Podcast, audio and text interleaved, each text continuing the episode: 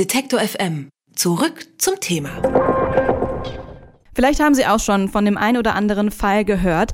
Gut integrierte Asylbewerber werden immer wieder abgeschoben. Während Sie darauf gewartet haben, dass der Asylantrag bearbeitet wird, haben Sie unsere Sprache gelernt, Freundschaften geschlossen und auch Arbeit gefunden. Für Unternehmen sind sie mittlerweile oft wertvolle Fachkräfte auf die dann aber plötzlich wieder verzichtet werden muss. Das sorgt für Unsicherheit, sowohl bei den Asylbewerbern als auch bei den Unternehmen. Um besser zu verstehen, warum es immer wieder dazu kommt, dass gut integrierte Asylbewerber abgeschoben werden, spreche ich mit Volker Maria Hügel. Er ist Vorstandsmitglied bei der gemeinnützigen Gesellschaft zur Unterstützung Asylsuchender und Referent für Asylrecht. Hallo, Herr Hügel. Ich grüße Sie. Warum werden denn gut integrierte Asylbewerber abgeschoben, obwohl sie im Arbeitsleben Fuß gefasst haben? Das Problem ist nicht so ganz einfach zu erläutern. Also zum einen ist gut integriert zu sein oder äh, Arbeit zu haben alleine kein Grund, um in Deutschland zu bleiben. Dazu kommt, dass die vorherrschende Meinung sagt, du hast keinen Flüchtlingsschutz bekommen, also musst du Deutschland wieder verlassen. Da spielen dann die anderen Dinge eine untergeordnete Rolle. Und an der Stelle ist die Diskussion im Moment im vollen Gange. Man muss sich auf der einen Seite anschauen, dass die Qualität der Asylverfahren in Deutschland unterirdisch sind. Ich kann das ein bisschen dadurch beurteilen. Erstens arbeite ich seit über 40 Jahren im Flüchtlingsbereich und zum Zweiten bin ich in der Härtefallkommission des Landes NRW beim Ministerium Kinder, Familie, Flüchtlinge und Integration und stelle fest, dass viele Anträge darauf beruhen, dass sie eigentlich einen Schutz im Asylverfahren bekommen hätten müssen, es aber nicht bekommen haben und von daher vor der Aufenthaltsbeendigung stehen. Und wenn dann bestimmte Zeiten nicht erreicht sind oder bestimmte andere Kriterien nicht zutreffen, dann fällt man auch nicht unter die Bleiberechtsregelungen, die ja gerade den gut Integrierten eine Chance geben sollten. Wobei man natürlich auch sagen muss, Bleiberechtsregelungen haben im Prinzip immer einen Haken, weil sie richten sich an die Personen, die wirtschaftlich verwertbar sind. Und diejenigen, die es aus anderen Gründen nicht können, wirtschaftlich verwertbar zu sein, also zum Beispiel, weil sie zu alt sind, zu krank sind, äh, weil sie sonst aus Gründen, die nachvollziehbar sind, nicht in der Lage sind, ihren Lebensunterhalt vollständig zu sichern, die fallen dann in der Regel nicht unter diese Bleiberechtsregelungen.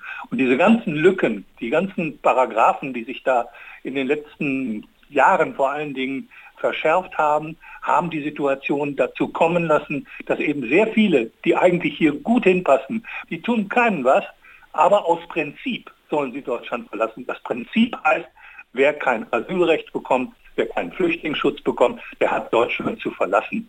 Und dann ist Fakten schaffen durch Kinderkriegen, Fakten schaffen durch Arbeiten oder Ausbildung, das wird nur in äußersten Notfällen hingenommen. Das ist der eigentliche Rahmen dafür.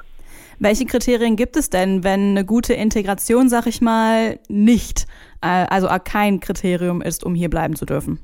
Es ist kein Kriterium alleine. Es müssen verschiedene Dinge zusammenkommen. Zum einen die Länge des Aufenthaltes. Also unter vier Jahren ist mit Bleiberechtsregelung gar nichts zu machen. Zweitens, es muss die Identität geklärt sein. Drittens, man unterliegt ja, wie wir Deutschen auch, der Passpflicht. Und dann gibt es natürlich Bereiche, ich nenne sie mal eine Grauzone. Stellen Sie sich vor, die vielen afghanischen Flüchtlinge, die vor Jahren, zum Teil Jahrzehnten aus Afghanistan in den Iran oder nach Pakistan geflohen sind.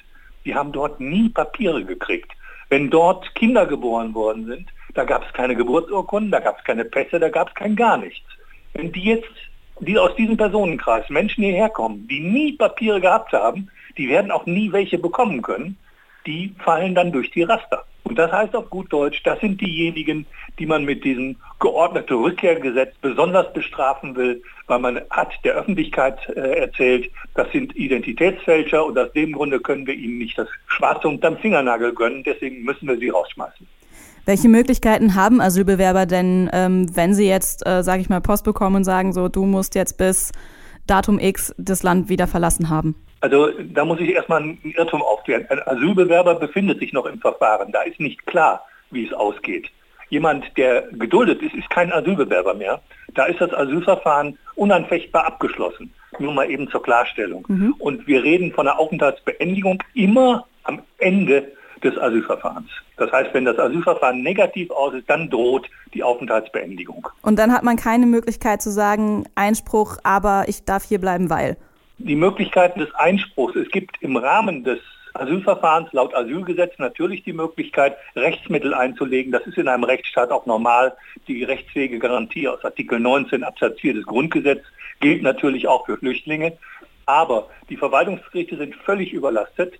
Die Aufklärungsarbeit vom Bundesamt funktioniert nicht vernünftig und die Gerichte sind es auch leid, ständig selber zu recherchieren. Und so werden viele Entscheidungen vom Bundesamt nicht korrigiert durch die Verwaltungsgerichte. Und dann stehen die Leute da, die eigentlich Schutz bräuchten und sie bekommen keinen. Oder man macht es mit gesetzlichen Tricks.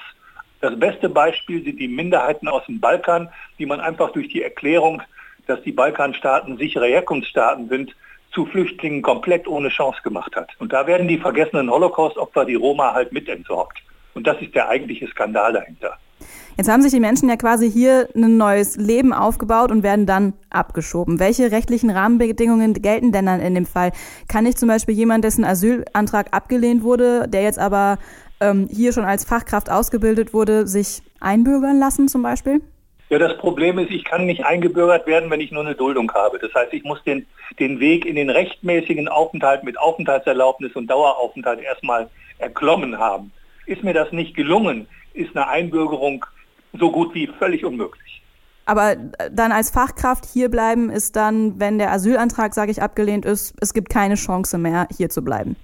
Sagen wir mal so, es gibt geringe Chancen. Weil das ist ja, die, die wenigsten Lebenssituationen sind monokausal. Nehmen wir mal an, es geht darum, die Ausländerbehörde will mich gerne abschieben. Wenn ich nicht transportfähig bin, nützt ihr das nicht, dann kriegt sie mich nicht abgeschoben. Wenn ich ein kleines Kind habe, was ein Bleiberecht hat, oder eine Frau habe, die ein Bleiberecht hat, geht das auch nicht. Und so muss man jeden Einzelfall sich anschauen, wo gibt es Möglichkeiten, ähm, noch, sagen wir mal, dem Grundrecht der körperlichen Unversehrtheit der Würde des Menschen zu entsprechen, der UN-Kinderrechtskonvention, Best Interest of the Child heißt es im englischen Originaltext, Vorrang des Kindeswohles. Ich kann bei Abschiebungen mit kleinen Kindern nicht erkennen, wo der Vorrang da liegt. Und all diese Dinge, wo die Jugendämter sich schön raushalten und sagen, wir sind nur für die unbegleiteten Minderjährigen zuständig, aber nicht für die Kinder, wo die Eltern dabei sind. Eigentlich müssten die Jugendämter sagen, habt ihr überhaupt überprüft, ob nach der Abschiebung das Kind in Würde mit seinen Eltern weiterleben kann? Das sind keine Kriterien. Und genau das ist das, was so meines Erachtens für diesen Staat so ein erbärmungswürdiges Zeugnis ausgibt, nämlich indem man hingeht und die Schwächsten noch schwächer redet und sie bestraft dafür, dass sie keine Chance haben. Und das ist hier künstlich herbeigeführt worden durch die strengeren Gesetze. Inwiefern beeinflussen denn auch diese strengeren Gesetze, dass die Integration erschwert wird? Ich meine, so ein Asylantrag, der ist jetzt nicht von heute auf morgen bearbeitet. In der Zeit werden Geflüchtete vielleicht dann eingestellt, äh, kriegen eine Ausbildung oder so. Aber inwiefern ermöglicht denn oder erschwert denn solche Gesetze auch dann diese Ausbildung überhaupt zu finden? Weil es ist ja schon ein gewisses Risiko auch für Unternehmen, Asylsuchende einzustellen. Ich glaube, das ist genau der Punkt, um den es geht. Das gegenseitige Vertrauen ist weg. Die Wirtschaft stellt plötzlich fest, wenn wir Interesse daran haben, jemanden zu behalten, das interessiert die Ausländerbehörde eher marginal. Und vor diesem Hintergrund ist auch klar, ich brauche ja für jede Erwerbstätigkeit, die ich als Gestatteter oder als Geduldeter aufnehmen will, die Erlaubnis. Sowohl der Ausländerbehörde und in vielen Fällen auch eben noch der Agentur für Arbeit. Und das sind Filter. Und diese Filter malen langsam. Und wenn dann der Erlaubnisvorbehalt geschafft ist, ich darf arbeiten, dann habe ich aber keine Garantie, dass deswegen auch weiterhin mein Aufenthaltspapier verlängert wird. Wenn im Gesetz steht, ist abzuschieben, wenn. Das heißt, die Ausländerbehörde ist gehalten, jemanden abzuschieben, der keinen Aufenthalt bekommt. Und da beißt sich das, weil wir haben zwar die ein oder andere Gnadenlösung, wir haben die ein oder andere Möglichkeit, aber das trifft halt nicht auf alle zu. Und man muss sich wehren können. Man muss in der Lage sein, selbstbewusst seine Rechte wahrzunehmen. Dafür brauche ich aber qualifizierte Unterstützung. Wir haben viel zu wenig qualifizierte Aufenthalts- und asylrechtliche Beratung. Die wenigen qualifizierten Anwältinnen und Anwälte sind völlig überlaufen.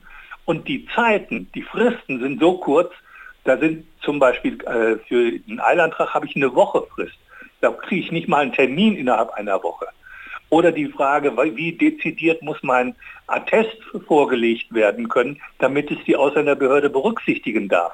Das sind alles schleichende Entrechtungen von Menschen, die hier versuchen, sich ein Leben aufzubauen. Und das überfordert die Menschen und vor allen Dingen auch diejenigen, die sie beraten. Und darüber hinaus verärgert es und verstört es die Wirtschaft. Das ist kontraproduktiv, was man da betreibt. Sehen Sie denn äh, in Zukunft irgendwelche Pläne, dass sich diese Situation ändert, dass man zum Beispiel, ähm, weiß ich nicht, Gesetze schafft oder so, die eben ein Bleiberecht äh, vorsieht für gut integrierte ähm, Asylbewerber, die, weiß ich nicht, zum Beispiel auch schon Steuern zahlen? Ja, das äh, eines der größeren Probleme ist natürlich auch, die reden im Deutschen Bundestag zum Teil wie die Blinden von der Farbe. Das heißt, sie erzählen dann, ja, wer Schutz braucht, der kriegt ihn auch und äh, wenn man sich gut integriert, dann ist das auch toll und dann kriegt man auch ein Bleiberecht. Das ist zum großen Teil Unsinn, was dort gefaselt wird. Das ist schon mal sehr, sehr ärgerlich. Darüber hinaus ist sehr viel populärwissenschaftlich in Anführungsstrichen, vor allen Dingen von der rechten Seite, da wird ein Unsinn in die Gegend geblasen. Das ist ungefähr so, als wenn klar ist, Klimawandel gibt es nicht. Und deswegen die gesamten Argumente gegen Flüchtlinge, die da von AfD und Konsorten kommen, das ist alles unerträglich. Aber es hat dazu geführt, dass die Stimmung im Land eben so ist, dass äh, die Willkommenskultur in weite Ferne gerückt ist. Das wird auch wieder anders, weil diese Gesellschaft ist stark genug, sich zu erholen. Und es gibt ja sehr, sehr viele, die sich engagieren. Und ich glaube, dass diejenigen, die wissen, so, das macht man nicht, so was tut man nicht, so geht man nicht mit Menschen um, dass sich das durchsetzen wird langfristig. Gut integrierte Geflüchtete werden abgeschoben. Warum das so ist, darüber habe ich mit Volker Maria Hügel gesprochen. Er ist Vorstandsmitglied der gemeinnützigen Gesellschaft zur Unterstützung Asylsuchender und Referent zum Thema Asylrecht. Vielen Dank für das Gespräch. Vielen Dank für Ihr Interesse. Alle Beiträge, Reportagen und Interviews können Sie jederzeit nachhören im Netz auf detektor.fm.